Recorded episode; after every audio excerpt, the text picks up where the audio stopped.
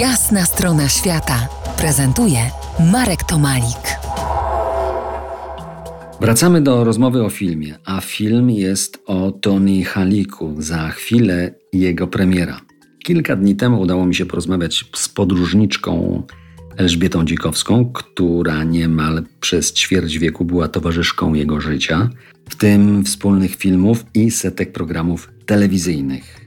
Jak Elżbieta ocenia ten film? Marcin Borchardt wielką pracę wykonał, żeby przejrzeć tysiące kilometrów tej taśmy, bo to wszystko jest oparte na archiwach Toniego prawie wszystko i żeby wybrać, wyszperać te fragmenty, na którym osnuł treść filmu i nadał dramaturgię nawet. Jest to dobry, życzliwy dla Toniego film pokazujący tą wyjątkową postać, która siebie stale kreowała na nowo, stale siebie tworzył Toni. Nudziło mu się powtarzanie tego samego. Taki był kokoloko. Końcówka filmu zaskakuje najbardziej i jest to zaskoczenie, które Elżbieta musiała oswoić. Te dwa fakty z życia Toniego, że chwilę służył w Wehrmachcie i że był TW, tajnym współpracownikiem w czasach PRL-u, większość z nas tego nie wie, choć Wikipedia o tym nie milczy. A jak to komentuje Elżbieta Dzikowska? Ja tego bym nie upubliczniała, bo to nie była cecha charakterystyczna Toniego, tak.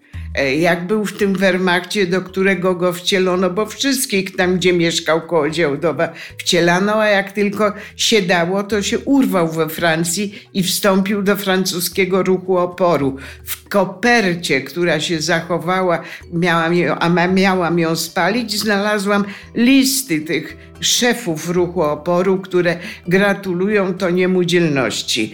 I znalazłam też listę tych osób, które zdezerterowały z Toniem z bronią. Naprawdę, jak musiał być w Wehrmachcie, to był, ale tylko tyle, ile właśnie musiał. Urwał się jak tylko potrafił. A TW no na pewno zgodził się, żeby przyjechać tu do Polski, do mnie, bo inaczej by nie otrzymał tu karty stałego pobytu. Ja nie chciałam y, mieszkać y, za granicą, a przecież on o niczym nie donosił. Miał donosić o stosunkach handlowych Meksyku z Chinami. On sam nie miał o tym pojęcia. Może gdzieś dwa słowa przeczytał w jakimś y, y dzienniku meksykańskim. Także się y, okazał nieprzydatny i sama bezpieka się go pozbyła. Przypomnę, już za trzy dni, na kilka miesięcy przed stuleciem urodzin wielkiego podróżnika, do kin wchodzi film dokumentalny Tony Halik w reżyserii Marcina Borcharda.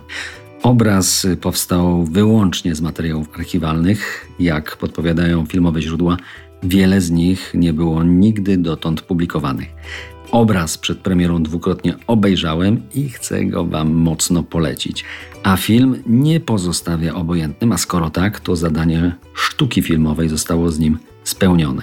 A kto pamięta, jaka melodia towarzyszyła czołówce odcinków Pieprz i Wanilia? Tak, to melodia z filmu Siedmiu Wspaniałych. To była jasna strona świata w RMF Classic.